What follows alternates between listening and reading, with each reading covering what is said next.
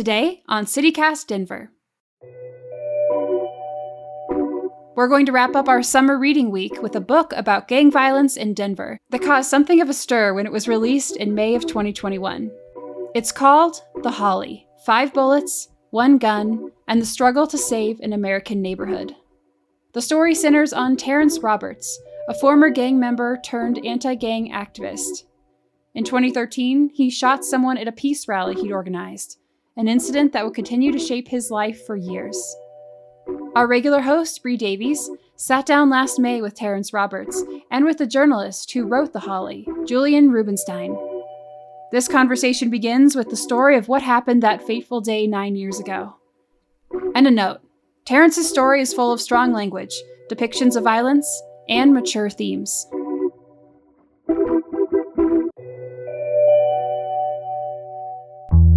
Today is Friday, July 15th. I'm Lizzie Goldsmith, in for Bree Davies, and this is CityCast Denver.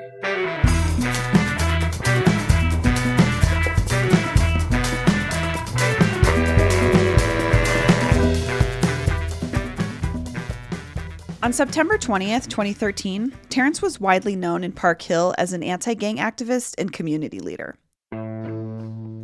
He had been in a gang himself, but after a stint in prison, he had forged a new path.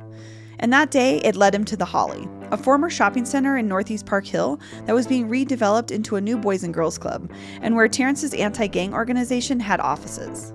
So that particular morning, I was doing my peace rally that day. But people Terrance used to know, people still in gangs, they didn't like the work he was doing. They have been, you know, starting to more ramp up the rhetoric that I was a snitch and all these different things and leaving notes at my office and stuff like that. So I was like, I'm gonna just go early to my office to avoid them. Soon as I got there, they were already there. One of the guys waiting for Terrance that day at the Holly was Hassan Jones. Hassan was a member of Terrance's old gang, the Bloods. But Hassan had been talking with Terrance a lot lately, and he was thinking about leaving that life behind. So I asked Hassan, hey, you know, can I speak to you? Can I talk to you? He stood up from the table. He starts telling me, like, I'm a bitch, I'm a snitch, um, get the fuck out of his face. Pretty much the Bloods, the homies are taking all of this um, and get out of here. Like, this is their space. Now I'm getting upset. This is actually my space, right? So, uh, you know, so I'm pretty much like, okay, well, bullshit. And I take a step towards him. I don't even know we were going to fight or what was going to happen. And he pretty much lifted up a folding knife out of his pocket and showed me that he had a knife. One of Terrance's colleagues stepped in and calmed him down. He left the Holly, took a shower, and carried on with his day, setting up for the peace rally. I head back to the uh, to the Holly Square, and you know when I pull in, I could I get out of my car and I hear a gentleman pretty much give like a whoop whoop or Sue Whoop call. This is how the Bloods like call each other, like Sue Whoop or Whoop Whoop. And they're like, oh, he's back over there. I could hear them talking on the other side of the camouflage building. And I could hear them talking like, oh, like the snitch is back. He's over there. I look to my right, and right there near the building, there's a half eaten rotisserie chicken with a knife in it with a note on it that says, bitch nigga, snitch nigga. So I'm hearing them talking. I walk over and I'm just looking at them like, this is kind of weird. I was like, this is strange. And I felt like I was in the twilight zone. I kind of didn't know what to think. So I grabbed the knife, I grabbed the note, I throw it on the ground, I put the knife in my pocket, and then all this big group of bloods just come from around the side of the building, the north side of the building, and then they just started coming from everywhere. So Hassan is like riding in front of us, like 12 feet in front of me. He's riding a bike and he's staring at me laughing. And I'm looking at Hassan, I'm like, why why are you doing this? Like, why are you doing this to me? You know? And He's just like, because you're a snitch, you said I'm a snitch, and I'll be over there in a minute on Bloods to fuck you up. So I'm like, on Bloods, you'll be over here in a minute. And he's like, on Bloods, I'll be over here in a minute to fuck you up. By the way, on Bloods apparently means for real, or that the person is so serious about something. You're also going to hear Terrance use the word bool in a minute, and that means cool. So I had my gun. I had brought it from my house and put it in the trunk of my my car just in case if I needed it, man. Because they were calling me a snitch and threatening me, leaving notes in my office, all these things. So I didn't know what could have happened to me, but I didn't think they were to try to hurt me at this rally, right? And I heard him say to these other bloods, well, "Let's get them," pretty much. And they tried to like come around me like they were to like attack me and they they got pretty they were starting to get closer and closer. So i just i just shot i shot at them they were in front of me so i shot at them and and i was walking up to him and i was walking up to him. He was still he was saying like blood you're stupid and was saying something else. And i shot him in the chest. I shot him again. I pulled the knife out of my pocket and i hit him with it I'm I'm able to say this to you now because I couldn't say it during testimony, but at that point I was angry with Hassan. My lawyer's like, you better not say you were angry, Terrance, on the stand because, you know, did you shoot him out of self defense or anger? I shot my gun out of self defense, but at that point, and he was still talking. I was, I, I, you know, I knew the seriousness of everything. I hit him with it. He begged me for his life. He was like, please, blood, don't kill me. I'm boo. He was still coherent. He was talking. I had a conversation with him. I said, I'm not going to kill you. Um, he was he, he said again, he was like, I'm boo. T, please don't kill me. And I was just looking just left and right to just see if I had to defend myself because I seen guys like popping their heads up behind cars and I didn't know like if someone was gonna start shooting at me or what. And then the police came from the north side of the building through the crowd and they were like, "Drop your weapons, drop your weapon." And I, I just set my gun down on the ground, and then I just put my hands up and just lowered myself to the ground, and they came and arrested me. Then New at 11 today, this man, Terrance Roberts, once uh, one of Denver's most well known community activists, is starting trial for attempted murder. He admits to shooting a reputed gang member, ironically, at a peace An rally. An anti gang activist who was once a gang member himself is on trial for attempted murder. Terrance Roberts' case is getting a lot of attention before the 2013 shooting. He spent eight years trying to clean up Denver's Park Hill community. The victim's family is telling 7 News they don't believe that Hassan Jones threatened him. Terrance is eventually found not guilty in the attempted murder trial. But the story of a former gang member turned anti gang activist who shot someone at his own peace rally spread like wildfire. And it got all the way to journalist Julian Rubinstein, who wanted to know more. So it's time to sit down with Terrance and Julian and talk about The Holly, this new book that sprang from a tragedy.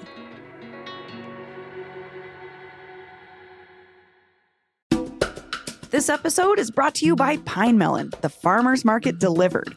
Pinemelon is a next generation grocery delivery app that partners with over 200 farmers, ranchers, and producers in Colorado to help make fresh, locally sourced foods available to the Denver community at fair prices. Get high quality meats, eggs, and dairy from small local farms, fresh baked breads from local bakeries, and more, as well as all of your favorite pantry staples. Best part is, Pinemelon offers same day delivery to Denver and soon Boulder within a two hour window, no subscription necessary. Save time in your busy schedule and get fresh and healthy groceries delivered right to your door. Join the movement and support local today. Use promo code CityCastDenver for $75 off your first delivery at pinemelon.com. That's pinemelon.com. Well, thank you guys for being here. I appreciate it. Absolutely. Thanks for having me. Great to be here. Terrance, why did you want to talk to Julian, or why did you trust Julian to write this book about your story? I was, and I wasn't really reaching out to anybody, but the local media, they were literally just dragging me through the mud and they were making accusations like I, I shot Hassan out of anger or like I was like this washed up activist who needed respect or just all these different things. And none of these narratives were true. And it was like they were just really working with law enforcement to railroad me to prison. So when Julian emailed me, um, I looked him up, I researched him. Um, after seeing his credentials and after him showing the interest that he wanted to show, I didn't have anything to hide from him. I needed to get my narrative out there the best I could, and uh, now now it's led to this. Julian, in in hearing Terrance lay out this experience, and then um, I know in your book you've there's a lot of talk about the media and how, and Terrance talked about this a little earlier too, how he wasn't necessarily getting fair coverage of his experiences in the city. Um, I read an interview that you did, Julian, last week, and it sounded like you were anticipating a strong reaction to this book and maybe some controversy. Can you explain? Can you explain that? I would say that there's no way to even talk about that day without without at least talking about the six months prior to it, mm. during which the escalation of the tension began. Terrance had begun to feel like his peace movement was being infiltrated by these people, by these active gang members. There was also a large and well funded undercover operation going on in the neighborhood on the street at that time, and highly funded multi agency task force run by the ATF in, and it was employing informants from the Bloods in the neighborhood. Terrance felt that they were infiltrating his movement and that they were targeting him. Also, in the lead up to this, Terrance had fallen out with all of the powers that be at the Holly, which are significant. We're talking about some of the most powerful and influential entities, organizations, and people in the city, including, of course, Philip Anschutz, the mayor, the Denver Foundation, the Urban Land Conservancy, the Boys and Girls Club. All of these people were people who Terrance had become at odds with because he was unhappy with the way that the redevelopment of his neighborhood was going. Let's remember that these are all organizations and people who have never lived in this neighborhood. Terrance is a third generation resident of this neighborhood and was running a highly successful effort to stop gang violence. And what had happened was in the six months leading up to the opening of the Boys and Girls Club, suddenly the block is filled with Bloods. And Hassan Jones became the bellwether in this situation for who's going to win this battle. Ter- Terrance had gotten to know Hassan, was trying to work with him to get him out of the gang. And at this time, all of these Bloods come into the block and are also trying to win Hassan over back to the Bloods. And Hassan was sort of in the middle and seemed to be the bellwether in that whoever wins Hassan sort of wins this battle for the future of the Holly. Is it going to be taken over by the Bloods again, who suddenly appeared at this time? Or is it going to be a, a, a victory for the peace movement? So all of this is leading up to the day that he just told you about. So that day didn't just happen out of the blue that day was the culmination of a significant escalation of tensions to the point where Terrance, the third generation resident of the neighborhood, felt like he was an enemy in his own country, so to speak. Yeah. So by the time this peace rally happened, he was felt like he was, you know, had a target on his on his back. Um, you know, like Julian put in the book, I, I can't prove this, but um, I feel like some of those players who were above the Bloods um, in more pro- professional roles could have possibly have known that the Bloods were going to attack me that day or, or, or sometime soon, if not at that particular moment in time. There's a significant chance, is is highly probable that some of those people who are developers and elected officials um, knew that I was going to be accosted by the Bloods in, in any fashion. And the Bloods don't just write you summonses or they don't just take you to small claims. If the Bloods are on the case, it, all they know how to do is violence. Uh, and I'll just add that, you know, by the time of this shooting and this peace rally, many powerful interests, I would say all of the powerful, very powerful interests at the Holly want it turns out. That's clear. And, you know, if you read the book, I think the book is, is is a real contextualization of what actually goes on in terms of development. What we see is how connected, interconnected all of these organizations are to each other and to law enforcement. And Julie, do you feel like that's some of that controversy you were alluding to, or like concern over this book coming out? Was that, that all of these players and how things were? You were te- you're telling a story that maybe not everybody wants to be told. I'll just say this there's been meetings of very great people, including many African Americans and other influential people in Denver who are not part of the power structure of Denver, who are meeting to figure out how to help me sort of fortify this book not getting squashed by people who don't want it out. The reason it's not a narrative Denver wants is like they've already been involved in covering up this mess Mm. And now, you know, they're going to have to, I guess, you know, answer to it in some way.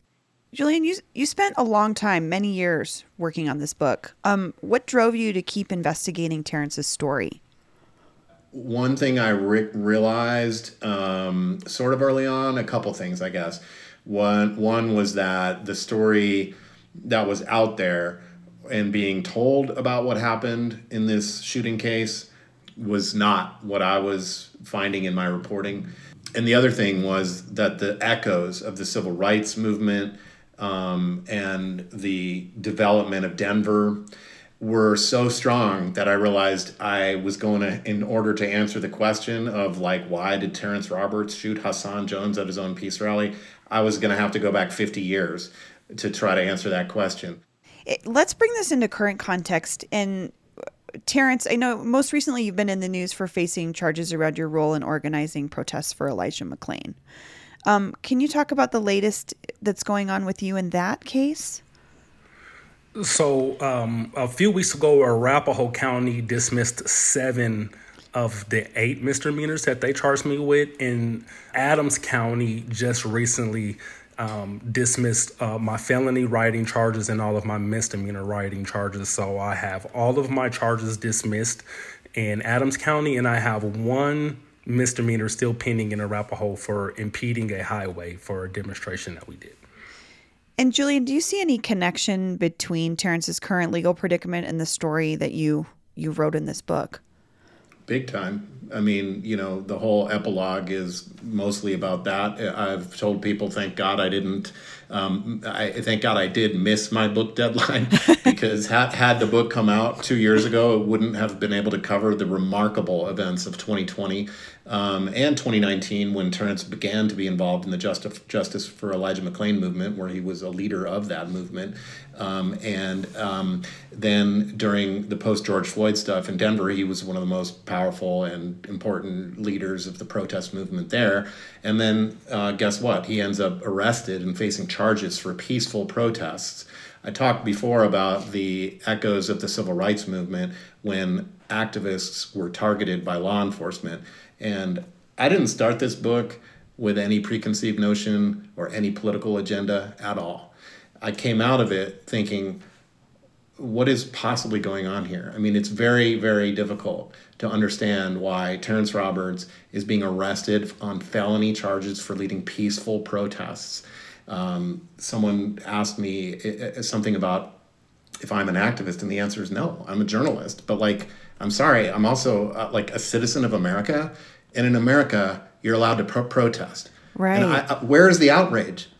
I mean, I, I, like I don't understand. No reporting has reported that Terrance was told and others that they'd been followed for months, months before they were arrested for peaceful protests. I've been to these protests, okay, and I also know Terrance very well. I see him all the time, and I can tell you that he's not involved in criminal activity. And anyone who knows him, or certainly who follows him, is going to know that.